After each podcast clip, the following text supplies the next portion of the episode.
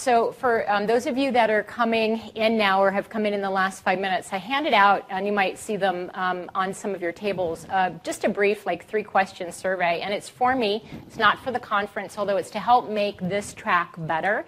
I put the rest of them just outside, so when you leave, you don't need to get up and get them now. Please don't. Um, you know, if you wouldn't mind filling them out and just leaving them on the tables outside, and I'll pick them up. And so I know that we all go to all the different lectures throughout the conference, and all of the content I think is pertinent to all practitioners that take care of patients with pain. But I'm really interested in hearing from you what you would expect out of an APP track and what you're not getting or, or what you liked about it. I think it would be really helpful putting yet next year's track together, and we're hoping to just grow this. So thank you for being here. Um, my uh, boss in the uh, ballroom is giving his talk, and so I wasn't sure how many people were going to choose Sean Mackey over Teresa Malik. And you guys won the prize. Thank you very much for being here. Um, we're going to talk about uh, complex uh, case management today and um, with, with pain patients. And uh, I've got the case studies intermixed with uh, didactic content, so hopefully this will be a nice way to kind of learn a little bit and uh, see how it's used in clinical practice and use a little bit more. So um, thank you again for coming. These are my disclosures. Double done. Um, so we're going to talk about the pain pathways briefly, um, just so you have a concept. Uh, a lot of you, um, particularly if you've been in practice for uh, a number of years, kind of understand the concept of the ascending and the descending pain pathways, but I think it's an important concept to just review uh, so we're all kind of talking the same language and you understand um, how different medications and how different um, uh, pharmacotherapeutics and uh, non-pharmacotherapeutics work in the pain, different pain pathways. We're going to talk a lot about multimodal management. So that's used with medications, but also um, other behavioral management uh, therapies, physical therapy, and such. And then uh, we're going to evaluate the complex cases with the didactic information that you learned today.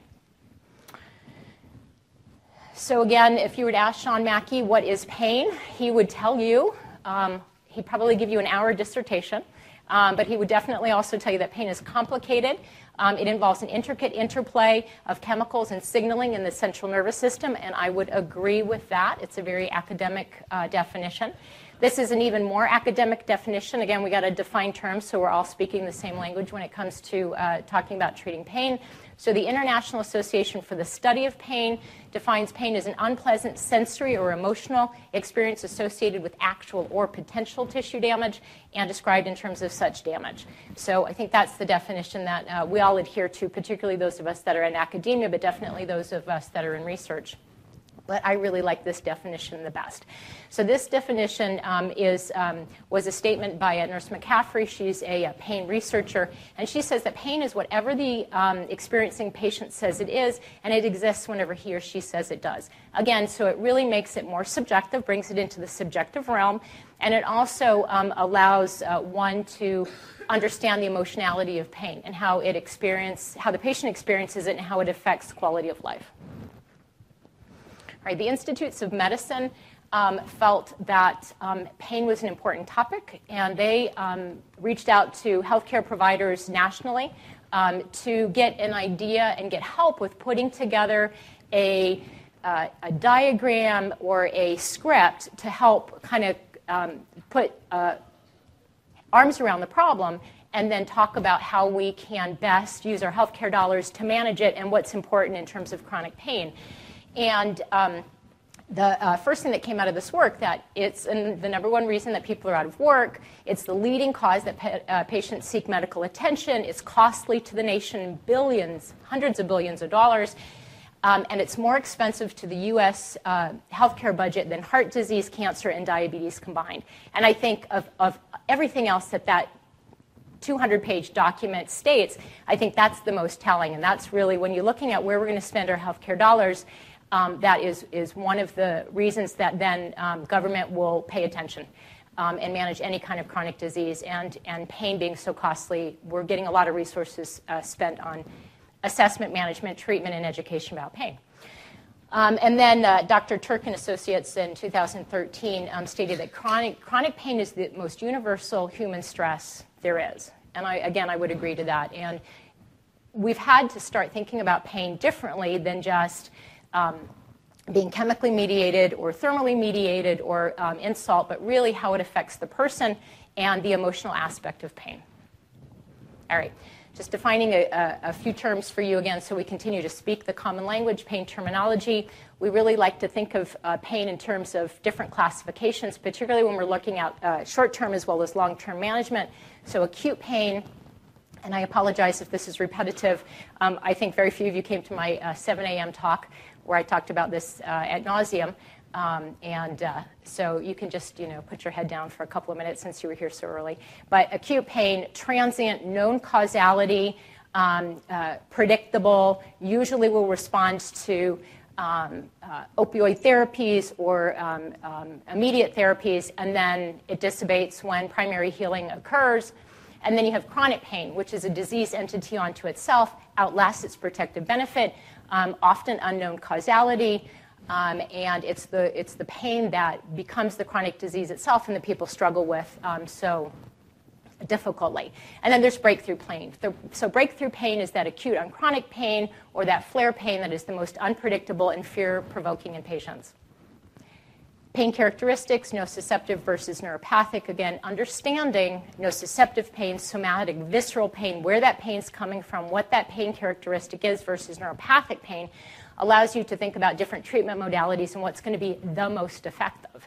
If you have a patient that has mixed pain presentation, which a lot of them often do, that's maybe more neuropathic in origin, or you can say that's a pure neuropathic pain presentation, trigeminal neuralgia, sharp, shooting, lancinating pain, do you want to throw an opioid at that or do you want to start a gabapentinoid in that? Right? So it kind of helps you decide the best treatment modality, and then you can decide the risks and benefits of the medication or the treatment that you're going to use. All right. So here's a pictorial of the pain pathway, and then I'll, I'll break down the ascending and the descending pain pathways for you um, in the next slide. But I always think a picture is worth a thousand words. So you've got um, fibers in the periphery, you've got the uh, A fibers and the C fibers, A fibers being broken down into beta and delta. They all have different um, uh, transmission times to them. So you get an injury in the periphery, you get an activation of nociceptives that, uh, nociceptors that uh, activate uh, these nerves, and then you get an ascension of the pain response through the spinal cord up to the brain. It hits the brain, you get the, the perception of pain, which is, is really what, what makes the, um, the person understand and, and appreciate that they're in pain, and they either pull their hand off of that hot stove or if it's more chronic pain, then it starts really becoming part of life, and actually, you see changes in the brain with the chronic pain. When it hits the brain, you get an activation of uh, other uh, neurotransmitters, other in the brain, and then that activates the descending pain pathways, and hopefully, you get a resolution of the pain or a return of homeostasis. And it's really that simple uh, for all intents and purposes, unless you're a biochemist and you're really looking at developing new pharmaceuticals and different ways to attack the pain pathway. For our um, practicality in terms of clinicians, it's as simple as that, right? So understanding that will take you much farther than any of your colleagues in terms of understanding pain pathophysiology. Right, so we've got the ascending pain pathways. So it, again, it starts in the periphery. You get injured nerves. You get an activation of the uh, A and the C um, fibers ascends up through the dorsal horn, through the spinal cord, um, and up to the brain, and then you get activation. And these are the areas of the ba- brain the insula, the amygdala, prefrontal cortex, all areas of the brain that have been identified through research as being activated um, in, in pain states acute as chronic pain. And then you get an activation of those chemicals, like I talked about, and then you um, will start seeing the descending pain pathway become more active. And we have pharmaceuticals, we have treatments that act on both the ascending and the descending pain pathways, but it's in the descending pathways where you'll see activation uh, of things like serotonin, norepinephrine, noradrenaline, the endogenous opiates, GABA, which then promote healing or um, response to the injury or the insult. Does that make sense? I know it's, it's very, it's not, it's, it's not that complicated, but it's not that difficult either. All right, so this is the first case study that will weave throughout the rest of the uh, presentation. This is Mr. Smith. Guess what kind of pain Mr. Smith has? What do we often see in our offices? What do we often see in the emergency room? What's the most common complaint with pain that we see in our offices? Chronic low back pain. So, Mr. Smith um, is a 48 year old male with chronic low back pain. He's got chronic opioid use. He was referred to because of worsening pain, decreased functionality, um, and he's had a steady increase in his opioid use. Not uncommon. He continues to work, yay, because those of us that manage pain on a regular basis know that regardless of our treatment modality, we want to minimize side effects, but regardless of our treatment modality, we want to keep that patient functional, whatever that means to them, and keep their quality of life um, significant for them. So he's still working, yay. That's a really good sign. Um, but he's finding it harder to work full time. And so that uh, we want to, this is the time that we want to go ahead and intervene. So, what are your challenges to pain assessment? This is only if you're in Vegas. So, if the patient's medically complicated, so if this is a patient that presents to your office, hypertension, diabetes, um, uh, congestive heart failure, COPD, you're going to probably manage that patient differently. You're going to think about managing that patient differently and spend more time with that patient than you would the 48 year old with chronic low back pain and other comorbidities, right? So medical comorbidities are huge. We have to we think about that when we're managing our patients. Language barriers. Oh my gosh. I hate that I get 15 minutes to see every single patient, regardless if they speak English, if they come in crutches and it takes them 15 minutes just to get into my office, if they speak Russian, if I have to get an interpreter. I hate that, right?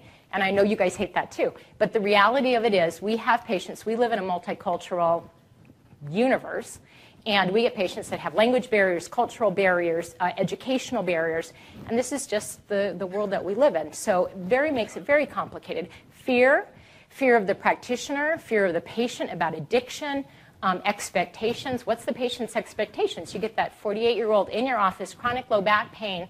Are they expecting to be 100% better when they leave? or when you finished your treatment with them in two to three weeks? Or are they willing to take some um, pain uh, to continue to do the things that they need to do and limit the medication use? Or um, are they expecting that they're not going to get any better and they just want to sit in your office and be and moan the whole time that they're there? Right? So, what are their expectations and do they jive with yours? And it's okay to say, you know, your expectations far, you've had chronic pain for 15 years you're on X, Y, and Z medication, you want to be 100% better and you want to go run a marathon, I can't help you. I'm sorry. That's okay. You know, this is what I can have to offer you. Um, prior exposures. So we know that patients um, that have had prior opioid exposure, benzodiazepine exposure, um, maybe THC exposure, uh, exposure, um, exposure uh, to uh, substance abuse history, either active or, or past tense, um, or uh, problems with other substances or chronic pain make that patient a lot more difficult to manage. So again, it's realistic expectations. What, what are your expectations of the patient? What are the patient's, um, what are your expectations of yourself? Difficult personalities, codependence, secondary gain. Okay? It's not easy. You know it. That's why you're here. And God love you for practicing in the field that you do. So let's get back to Mr. Smith. So, Mr. Smith, back pain started about five years ago. He was lifting a heavy box. He heard a pop. Oh my goodness, right? Happens all the time. Um, he has axial low back pain right in the middle of his back. It's just right of midline. No, no radiculopathy at this point. Um, this is the lovely pain diagram that he painted for you. Um, uh, so the duration of the pain, five years, as we talked about. Um, he's had progressive muscle spasm associating with this pain. And he's decreased his exercise, oh no, over the last six to 12 months. So he's continuing to work. He's not, you know, he's, he's like on the verge of maybe going part time, um, but he's given up his leisure and his exercise activities because of pain or decreased them. He uh, describes the pain as achy, crampy. Um, he's got sh- occasional sharp shooting pain, but again, it's localized. Um, things that um, aggravate his pain, stress. So if he's had a long day at work, if he um, has to um, discipline the children, if he has to worry um, about um, complaining coworkers, all of that stress just compounds his pain. And those are days where his pain is just like out of control. Um, standing, sitting, lifting. Um, the associated symptoms, he's had uh, gradual worsening constipation, maybe or maybe not related to the increase in opiate use that he's had over the um, period of time. He's got low libido, he's got um, mild depression. Um, the things that relieve his pain that he tells you rest uh, and stress reduction will help him. So, on those days over the weekend when he doesn't have to go back to work, he's feeling a little bit better, uh, when he doesn't have to be so active. And he definitely finds help with his medications, particularly his opioids and his nonsteroidal anti inflammatories. Uh, what has he tried in the past? So he's tried gabapentin. He's been at a reasonable dose. He was able to get up to 600 milligrams um, three times a day, but he just couldn't go any higher. And at that dose, he didn't find it was effective for his pain. Um, he was using Celebrex, 100 milligrams twice a day. Um, but what had happened was, as he was getting older and life was going on, he did that for um, a few years, he started to develop hypertension. Um, and he was placed on a low dose aspirin for his other risk factors for a family history of heart disease. Um, and he's been using um, the uh, Norco uh, about six to eight tablets a day. He's also uh, tried massage and physical therapy, but doesn't do that regularly. All right. So the history that you're taking away, he's uh, a young-ish man, um, fully employed, he's got a family, he's got history of hypertension, chronic low back pain, mild depression. Um, surgical history is pretty benign, but the takeaway with this is he did have surgery. It was an insult to him. He was able to just use a couple of Vicodin for two days, and then he got off of it, and, and it worked well for him. He's got moderate alcohol consumption, so he uses uh, he drinks two to three beers a night. Um, would you consider that moderate? Okay. We can keep this interactive. I, I uh, when I get closer to the end of time, I'll, I'll probably hurry through it, but I, I, think we have plenty of time to talk about all this stuff. So, okay, two to three beers a night, uh, no tobacco, no other drug use. And he's been married um, uh, for a number of years. He's got one 10 year old daughter. the diagnostics that he brings with us, he did have a FlexX um, spine film done. This is five years ago, uh, shortly after he injured himself initially. Um, and it, it was showed that it was normal for age.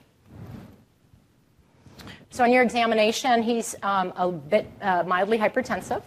Um, he is ANO times three. He looks appropriately groomed, well kept. He makes good eye contact. He doesn't have any pressured speech. He communicates with you appropriately. Um, but he is having some wincing and grimacing with his movements. You know, you watch the people walk, you watch them get into your chair, you watch them get out of your chair. You know, are they able to do that um, fluidly or do they have some difficulty? Um, he, uh, his cardiovascular, his lung, his abdominal exam, all, everything is benign. Um, he does have some positive facet loading maneuvers. So when you palpate his back and you make him hyperextend, it does hurt localized in that area. So reproducible pain. Um, but he doesn't have any uh, neural impingement signs, and he's got a little bit of uh, muscle spasm. All right. So I think if nothing else, if you get nothing else out of this lecture today, take away this slide. All right. So this is the way that you should think about your most um, simple patient that you're managing in your office to the most complex. So it's the use of multimodal analgesia. So knowing that you've got a lot of tools in your tool, toolbox and really focusing on the biopsychosocial approach. so it is focusing on patient expectations, your expectations, patient's fears, patient's belief system, their resilience, looking at patients that are at higher risk for poor outcomes and treating them differently within the bandwidth of what you can do. Um, there's a lot of uh, patient databases coming online in a lot of different medical specialties, and um, pain is one. And it's looking at patients' risk factors for resilience and if you have that dollar, you have that healthcare dollar, you have that dollar in your office, where are you going to spend 50 cents of that dollar or 75 cents of that dollar and make the most impact on global change in this patient's care? Is it going to be on that epidural? Is it going to be on, you know, two brand name medications that are very expensive? Is it going to be on psychology? Right? So if you have a patient that scores really high on catastrophizing, on um, stress, anxiety, and you don't treat that or you don't address that, I don't care how many epidurals that you do for them. I don't care how much opioid you give them. I don't care how much gabapentin you give them. You're, you're, this patient's going to continue to be in your office for years and years and years and years afterwards. All right? So, the very important things to think about. Those of you that do workers' comp, and, and I'm not meaning to, you know, um, poke fun or, you know, come down on workers' comp, but is there a secondary gain? Are there, we ask things like, is, you know, I was involved in a motor vehicle accident. Is there litigation pending with this? I'm not saying treat the patient differently, but just understand that patients may have secondary gains not to get better. All right, so you have to protect yourself. You have to do what's right for the patient and be safe. Got a lot of tools in your toolbox in terms of the things that you can use for multimodal analgesia. So the complementary treatment modalities, acupuncture, acupressure, um, physical therapy. Get to know your physical therapist in your community. Not all physical therapists, not all acupuncturists, not all chiropractors are created equal. So get to know who's in your community, who you can refer to, who you trust, and who you have a good communication rapport with, who sends you letters back and says, you know, this is what I recommend. Let's work. It's a team approach. You can't do this just uh, in isolation. Um, nutrition. Nutrition, as that becomes more available, again, is really important. I think we have a lecture at the conference this year about um, um, nutraceuticals, nutrition, um, uh, diet for chronic pain. I think it's a real important um, area not to miss if you can. There's books out there that patients can get. Uh, behavioral modification, um, psychology, psychiatry, um, get your mental health uh, practitioners involved um, to help you with these patients that really score high in catastrophizing or other um, uh, uh, psychosocial comorbidities. Medications, you've got a host of medications, and we'll go through that in the case study. So you've got opiates appropriate in a certain patient population. Nowadays, a lot of things that you need to think about, things that we think about already right, in terms of safe, safe opioid use, but now you're accountable to make sure that you document this, right? Um, gabapentinoids, medications that you would use for neuropathic pain. Um, if you're going to use an opiate, is one preferable over the other for the patient's situation, the kind of pain, um, and the, um, the living situation? Uh, antidepressant medications, again, educating your patients. If you're going to use a non-steroid, you're going to use an antidepressant, why you're giving it to them?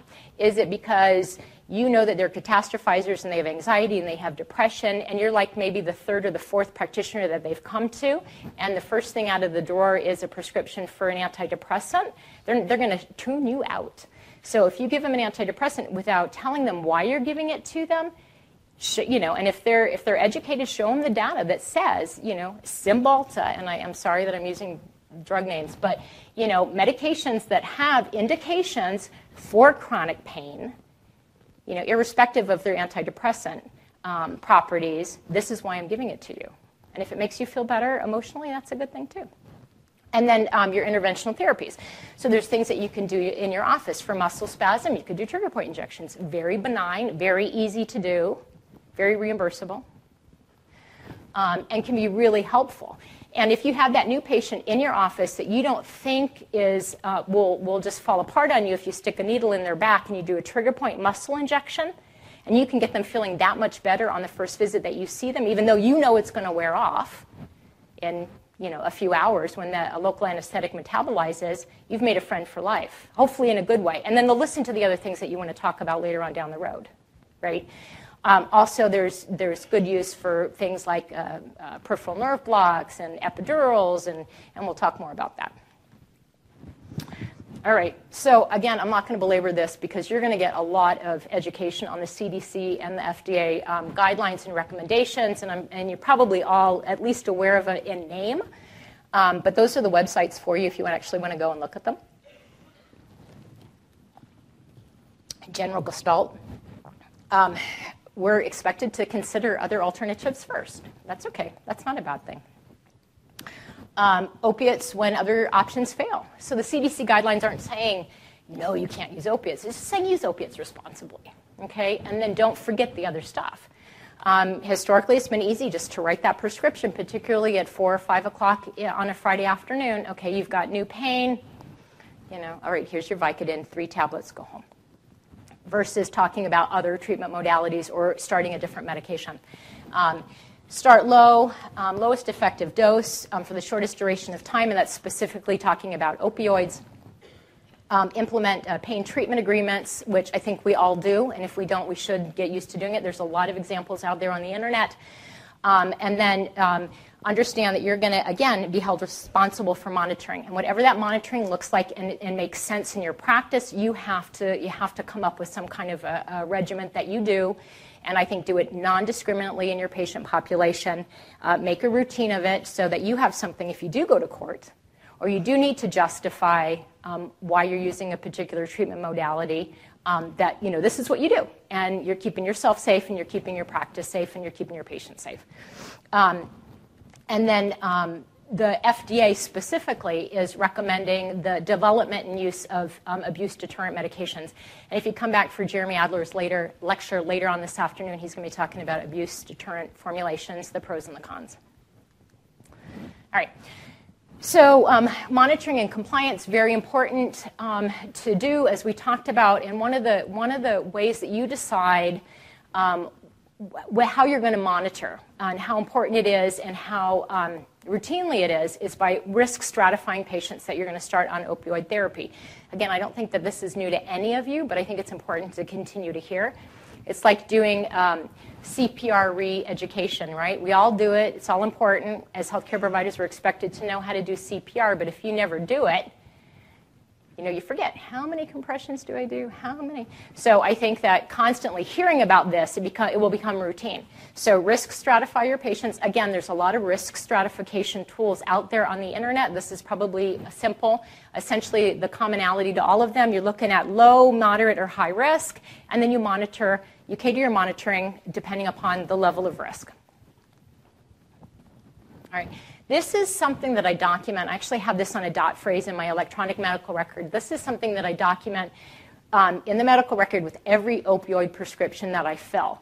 Now, I have documented sometime earlier um, on that first um, prescription that I wrote for an opioid, the conversation, the patient assessment uh, agreement, and all of that. But I document this with every single opiate prescription that I fill. So I want to know is the patient, and because it shows my degree of um, diligence in monitoring the patient, is the patient been on opiates for five years? Are they still getting analgesic benefit from it? Is it still helping them? If it's not, then why are you using it? Right? Is the patient able to achieve a, a, level of activities of daily living which is appropriate for them, for their family, for the community, for what they need to do? If not, why am I still using it? Right? And how do I go to court and say I justify this prescription every single month or every three months, but the patient didn't report any improvement in activities of daily living, no analgesic benefit, you know, I, I, have a hard time justifying the continuation of that prescription. Adverse effects. Are they using their medications despite adverse effects? And what are those adverse effects? And does the patient even recognize it? I'll tell you a brief story. I had a patient in my clinic that I inherited on chronic uh, methadone therapy. And she'd been on it for a number of years, and we continued to go, go up because she became um, tolerant to the medication and she needed more to get the same effect. And when I inherited her, she had already had a full workup by gastroenterology because she was having a lot of GI issues. And nobody really said, well, could this be your methadone therapy? And when did this start? But she got sent to gastroenterology and they did their whole battery of tests, and she was really no better. And, and a lot of painful invasive tests that she went through. So I had her for about a year or so, and then she started developing urinary retention. And so I started putting the picture together, and I'm like, do you really, don't you, maybe this has something to do with the methadone, the chronic methadone that you're using? And she's like, no, absolutely not. I'm getting pain relief from this. I'm not really doing anything differently, but I'm having a lot of these adverse effects that she didn't recognize was correlated with her medication. And I'm not sure exactly why, but I said, yes, I can't continue to prescribe the methadone uh, with the symptoms that you're showing me. And so um, she wasn't willing to give it up completely, but I could talk her into um, decreasing it significantly. She was able then to start voiding on her own. She still had some um, uh, GI side effects. But it's, you know, you're going to be the outside one, or even elicit the family. You know, are these new symptoms? Does the patient's behavior seem different to you? What has changed? Um, but patients, if that's the only tool that they have, they'll hold on to that for dear life. Um, and then aberrant behaviors. Are they using medications despite harm? Um, are they um, not showing up to work? Are there marital conflicts? Um, are patients doctor shopping, asking for early refills? So document all of that. And it's pretty simple if you have it kind of on a standard phrase that you just import with each document yes, no, yes, no, yes, no. All right, so back to Mr. Smith. So he's a 48 year old male, non-specific low back pain um, with uh, associated myofascial spasm. Um, he's got manageable constipation. Um, he had manageable constipation, but it's been increasing as his opiates have been um, going up. Um, side effect? Well, we know it's a side effect, right? Is it a side effect to come off of your opioids? Not necessarily, but it is side effect. So he's starting to develop some side effects. Um, low testosterone could be related to chronic opioid use, could be related to something else, but it you know is part of the, uh, the puzzle um, that you have to um, take into, into account. Low libido, is that now because of depression or is it because he's chronic opioid use and he's got low testosterone? Again, another piece of the puzzle just to think about. Um, he's at high risk for continued opiate tolerance. He continues to escalate his opiates just to try and get the same effect, right? He's dependent on it, definitely at continued risk for opiate tolerance. Worsening depression, isolation, high risk for that. And then um, at definitely high risk for further reduction of activities. So, all things you want to think about when you're developing the treatment plan for him. All right? So, you really want to look at managing Mr. Smith, even though he seems like a, a, a, really kind of classic, easy, chronic low back pain, he's at high risk for developing a lot of uh, other things that are going to decapacitate him and not give him a quality of life. So, you have to start thinking about multimodal management possibly either decreasing or getting rid of the opioids if possible. And you want to focus on that biopsychosocial model that I talked about, right? So think about what are his expectations. You know, is he is there a secondary gain here? Is he really not having um, good communication, good relations? He's got a new boss, maybe. I'm just throwing this out hypothetically. Is there a reason he doesn't want to return to work? Or is it really just because of pain? So looking at that whole picture, which I know is real easy in a 15 minute visit. I know it is. I know it is.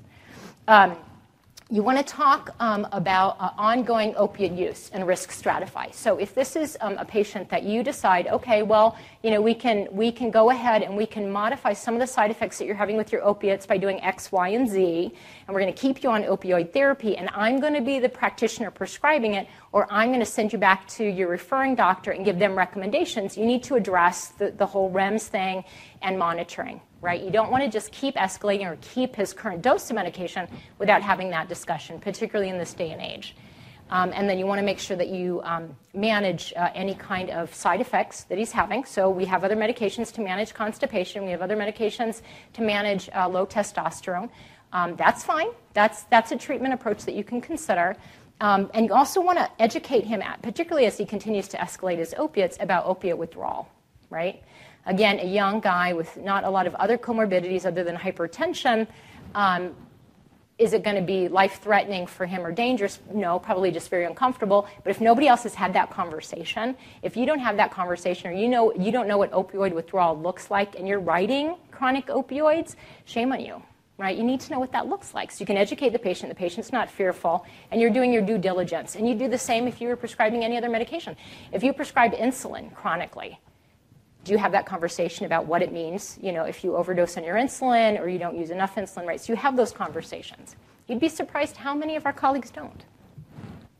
Particularly our surgical colleagues, right? They figure that the patient's going to have the medication for two weeks max, right? Two weeks might be enough time for a patient to then develop a, dependent, uh, a, um, a dependence on it and then go through acute withdrawal. And that's scary. Um, and then you want to have the discussion about non opioid analgesics, okay? Cognitive behavioral therapy, structured focal physical therapy, other modalities that we had talked about. With him, with the mild depression, knowing that he's at increased, increased risk, you probably at the very least want to get a evaluation by a mental health provider and figure out what else is going on with him. And then it may not require anything more than just some counseling, episodic counseling interventions for him, I think that trigger point injections could be quite effective, right? He really, you could do some facet injections that might require a referral to a interventionalist that can do it under fluoroscopy, but you, you could consider that. It might help them. We do have more advanced therapies for folks that are responsive to facet joint injections or medial branch blocks um, for longevity of pain relief. So you could consider that. Um, so I really kind of talked to you about the referrals already. Any additional tests that you would want to think on him? So you've got a FlexX from five years ago when he first hurt his back. Anything else you could think about? Right? So how many of you would want to do an MRI? No radicular symptoms? Okay. How many of you would want to re-image, just do an, a, a simple x-ray, like a FlexX x-ray, just to see if things have changed? I'd probably go, at this point, just do an x-ray. It's pretty simple, right? And it will give you, it will, it's not going to tell you all soft tissue, but I really don't think he's got a neural impingement. I'm not so concerned about that, right? I know that he's got the medial branches and the facet joints are irritated, but that could be for a whole host of reasons. What is an MRI going to give you? I'm not going to send him to surgery right? So you don't need to do an MRI at this point. But it wouldn't be unreasonable to say, you know, he's not as responsive to, to therapy anymore. He seems to be getting worse functionally. I could justify doing another x ray for sure. All right, six months later, he's, he experiences sharp shooting pain down his leg. Okay, and then he had one incidence of bladder incontinence. And he can't sleep, and he's, leave, he's left work. All right, you do your repeat assessment, do your physical exam again. Are you, do you have neural impingement signs? Would you want an MRI now? Yes, of course you would. Yeah, of course you would. Of course you would.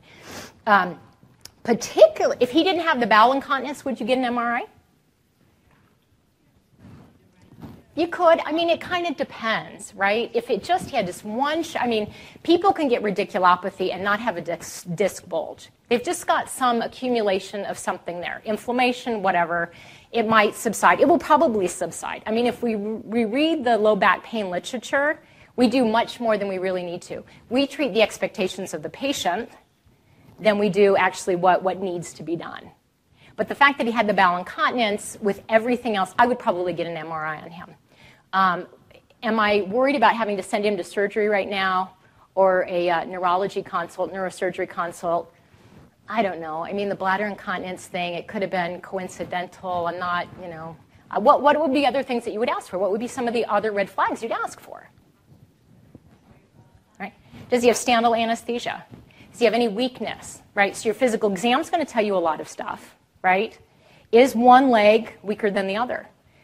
At this point, he's probably not got any muscle atrophy, but if this was chronic, you know, and you see muscle atrophy or you see foot drop or something, then you probably are going to send him expeditiously over for a neurosurgery consult. All right. Bingo. All right, so three weeks later, he's scheduled for an L5S1 decompression. Um, are you concerned about his postoperative pain management? Yeah, right, for all of those things that we talked about. He's got risk factors for not doing well. He's um, got chronic opioid dependence. He's got anxiety. He's probably got more anxiety now, um, maybe some more depression now. Um, is he catastrophizing? I mean, you only know that by kind of you know talking to him and see if he perseverates on everything. But you want to preemptively talk to him about these are the things that we're going to do. Um, I will make a two week follow up post surgery. Talk to the surgeon if you can. Talk to the anesthesia provider if you can. Just make sure that you package him up nicely so that he feels comfortable going to surgery. You're going to have reasonable outcomes uh, inter- uh, perioperatively, and then he um, feels well cared for, that he's got a support system, even if he doesn't need to come back and see you in that two weeks, that he's got enough medications to get him through that initial course.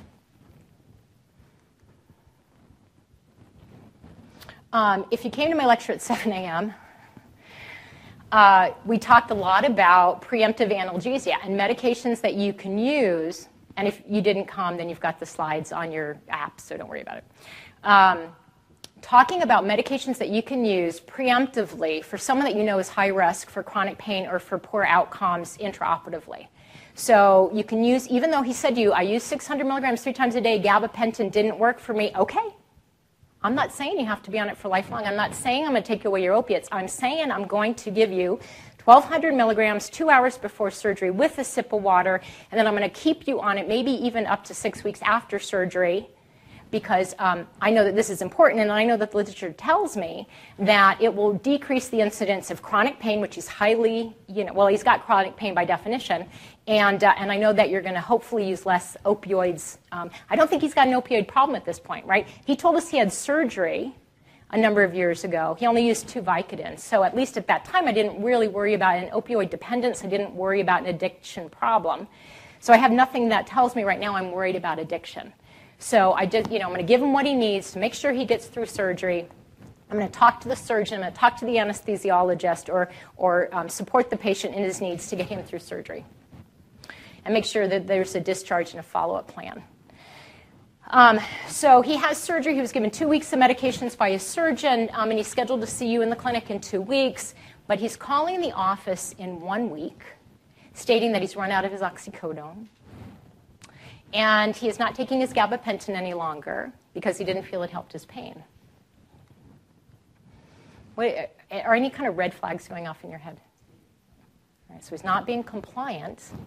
Now, maybe he wasn't compliant or he ran out of his opiates early because he really just wasn't given enough. How many of you post, have seen patients post surgery and the, um, the surgical team writes, you know, two to four tablets every four hours as needed, and they give them 30 tablets? Right? You're like, this was a week's supply. So, you know, kind of do a little bit more investigation. Don't say, oh my goodness, he's being, you know, non-compliant, he's opioid seeking. You know, just think about the whole picture. But what I don't like is that he chose not to use his gabapentin after we had that discussion about why it's important, right? So that's really where I see the noncompliance. So again, more education, all right? So would you discharge him from your clinic? Would you just say, I don't have time to deal with this, please go? How many of you would discharge him from clinic at this point? Oh, you're so dishonest. There's at least one of you that would. You would just, or you just write the prescription, say, you know, go with it. Um, you know, you just particularly, it depends upon your experience. If you've had patients like this in your clinic before, and this is like the fifth in a month, you're just like, I'm done with it. I don't even want to deal with this because I think those red flags go off in your head. We have a lot of bias. We all bring bias with us, so that's okay. It's just keeping it in check. Would you tell him to get his medications from his surgeons until he's scheduled to see you next week? A lot of people probably would. A lot of probably would. Um, you know, for me, it's really, I expect the surgeons, now I have a communication with the surgeon, but I anticipate the patient's going to have post surgical pain, and I, I, anticipate that they're going to write the opioids until they come back to my clinic. This is a different scenario, but you know, that's what I do in real practice. Um, would you e prescribe additional weeks worth of oxycodone to the pharmacy? You're brave. A lot of people would. A lot of people would. Okay. Um, or would you see him back in clinic sooner? So this, t- so he's calling the clinic on Friday morning, and you've got 20 patients that you need to see on your docket. Thank goodness he called in the morning as opposed to the evening, right? Um, where you probably would have e-prescribed him some medications. Um, so he's calling in the morning. Would you make a hole in your schedule to actually see him, knowing you're going to have to spend more time with him, right? It's tough. I mean, there's no necessarily right answer, and I really, unless you had good justification for whatever you chose to do, you know, it, God be it for me to say you're doing the wrong thing. But um, it's challenging. All right, so this is what we did. Um, oh, what happened there? Did I go back?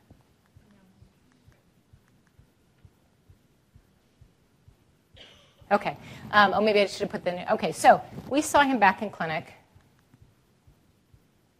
Oh, I know what I did. Okay. Yeah, there we go. Okay, sorry.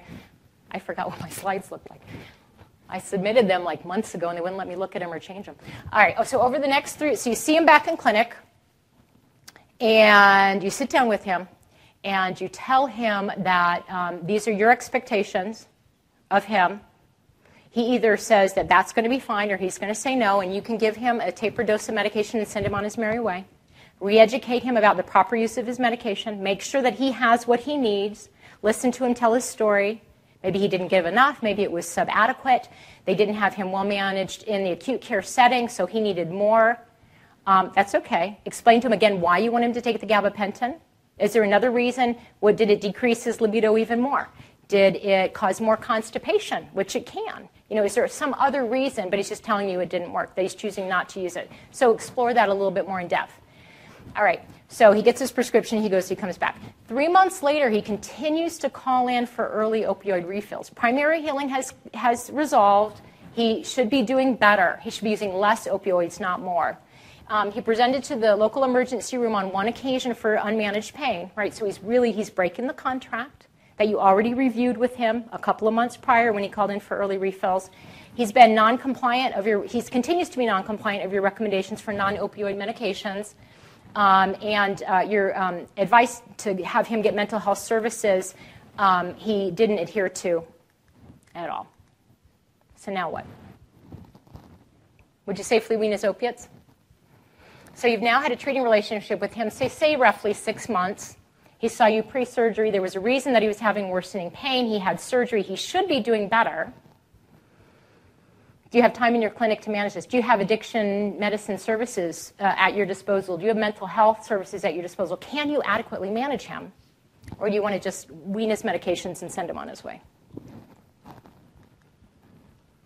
If you choose to wean, safely wean, right? So give him an adequate weaning schedule. Maybe see him back every couple weeks. Don't give him a six week taper, give him all the medications all at once, and say, you know, we're done, because that's unrealistic.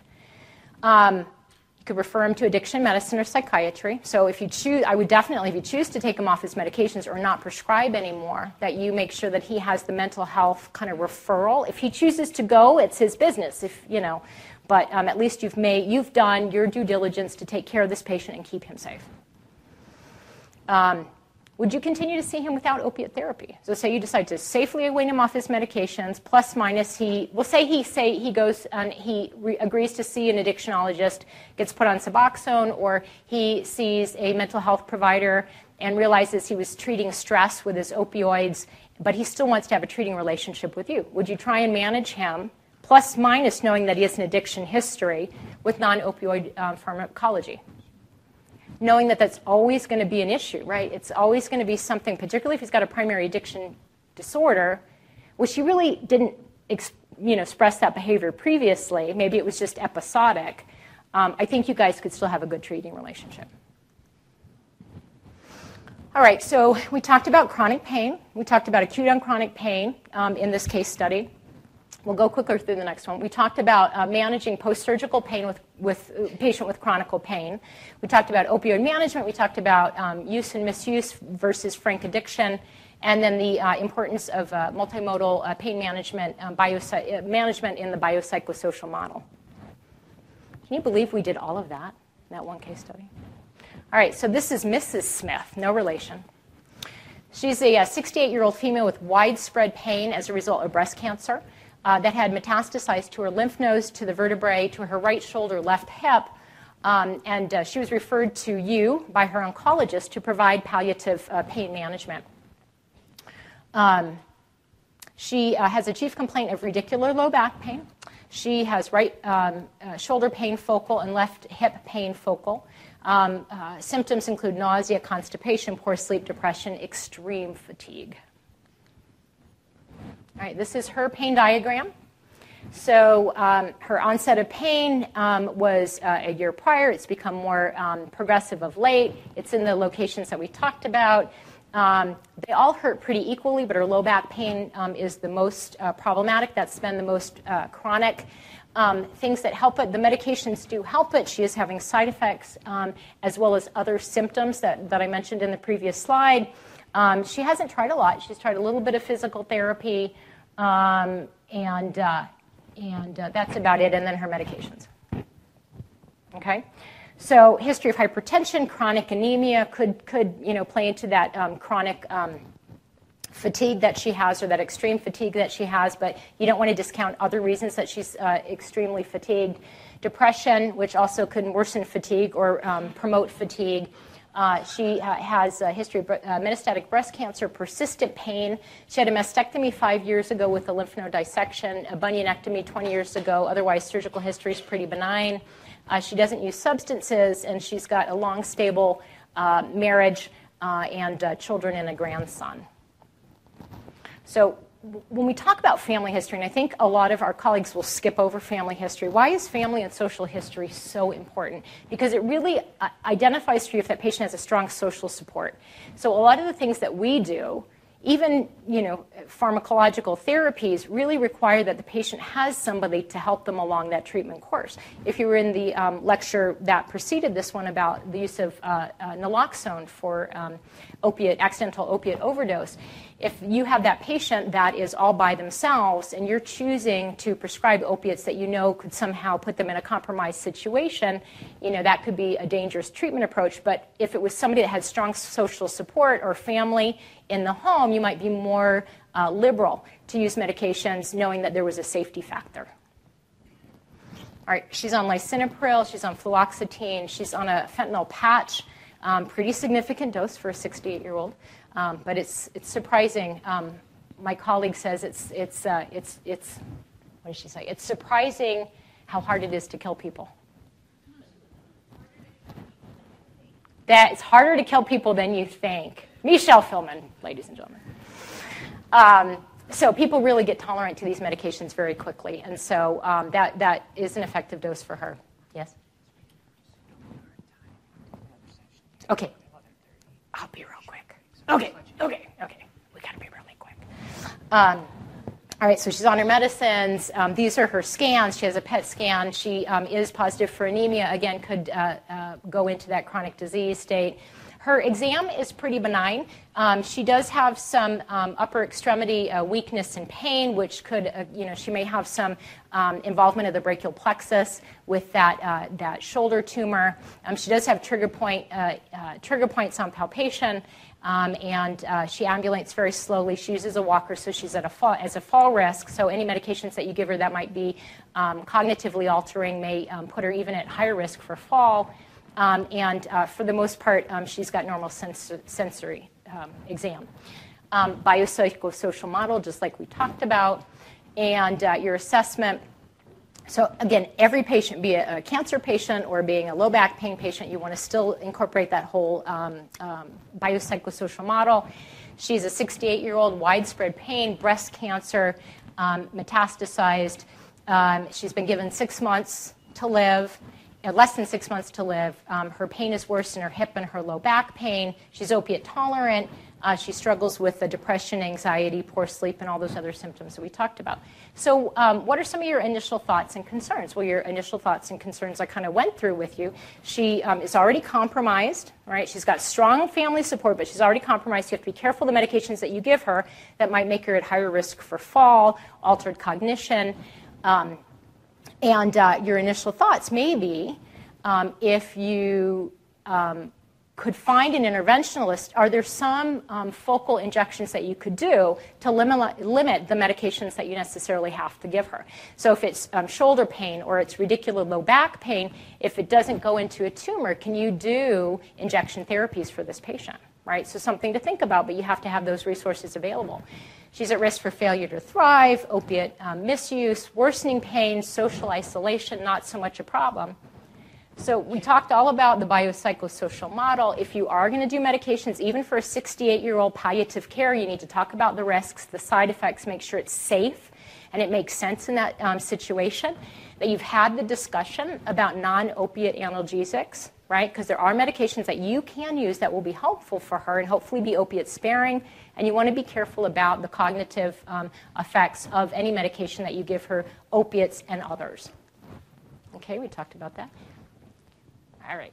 So um, you, uh, you have to gain an understanding about her fears. You need to be present for her. Um, referrals to either palliative care, if that's available, or mental health to talk about fear of dying and what are some of her issues and why is she feeling so depressed and anxious. Is she worried about that, or are there bigger issues within the family that she has to worry about? Um, you want to make sure that you do have full disclosure on all the medications that you choose to prescribe for your patient, again, and the side effects, and talk to the family, right? Maybe you want to um, consider reducing her fentanyl patch and think about giving her something more that she can use episodically if her pain is more episodic than, than chronic, consistent. Um, and she may be a candidate for some um, uh, sophisticated uh, intervention like an intrathecal pain pump which will alter her cognitively, allow you, allow you to use less um, opiate per dosing, and may do well with that, particularly if she's not an anticoagulation coagulant. You want to think about um, your behavioral management strategies. Again, for her, physical therapy is paramount because she's at huge risk for fall. Right, so you need to make sure that she's got the assistive devices that she needs, that she's able to ambulate, to mobilize, and she's not at further risk. Um, and then your injections, as we talked about. All right. And then in this situation, particularly when you have an oncology patient, you want to make sure that you get the team, you know, circle the, circle the um, wagons. You want to get the team in your court and um, deliver coordinated care in an interdisciplinary fashion. All right, so these are all people at your disposal. If you are unfamiliar with it, get to know who's in your, in your community. All right, so we went through that one a little bit faster. I apologize. Um, but uh, we talked about chronic pain again, which we already did. Chronic pain of disease, opioid management, we reviewed. We belabored the review of it in the last um, um, case study. Uh, we talked about a management of acute pain versus persistent pain using short acting opiates versus long acting opiates. Um, and then the importance of multimodal interdisciplinary care in the complex pain patient like this, uh, and uh, maybe getting palliative care to assist. All right, and here's some resources for you. And, you know, I'm one minute late. Thank you for your attention.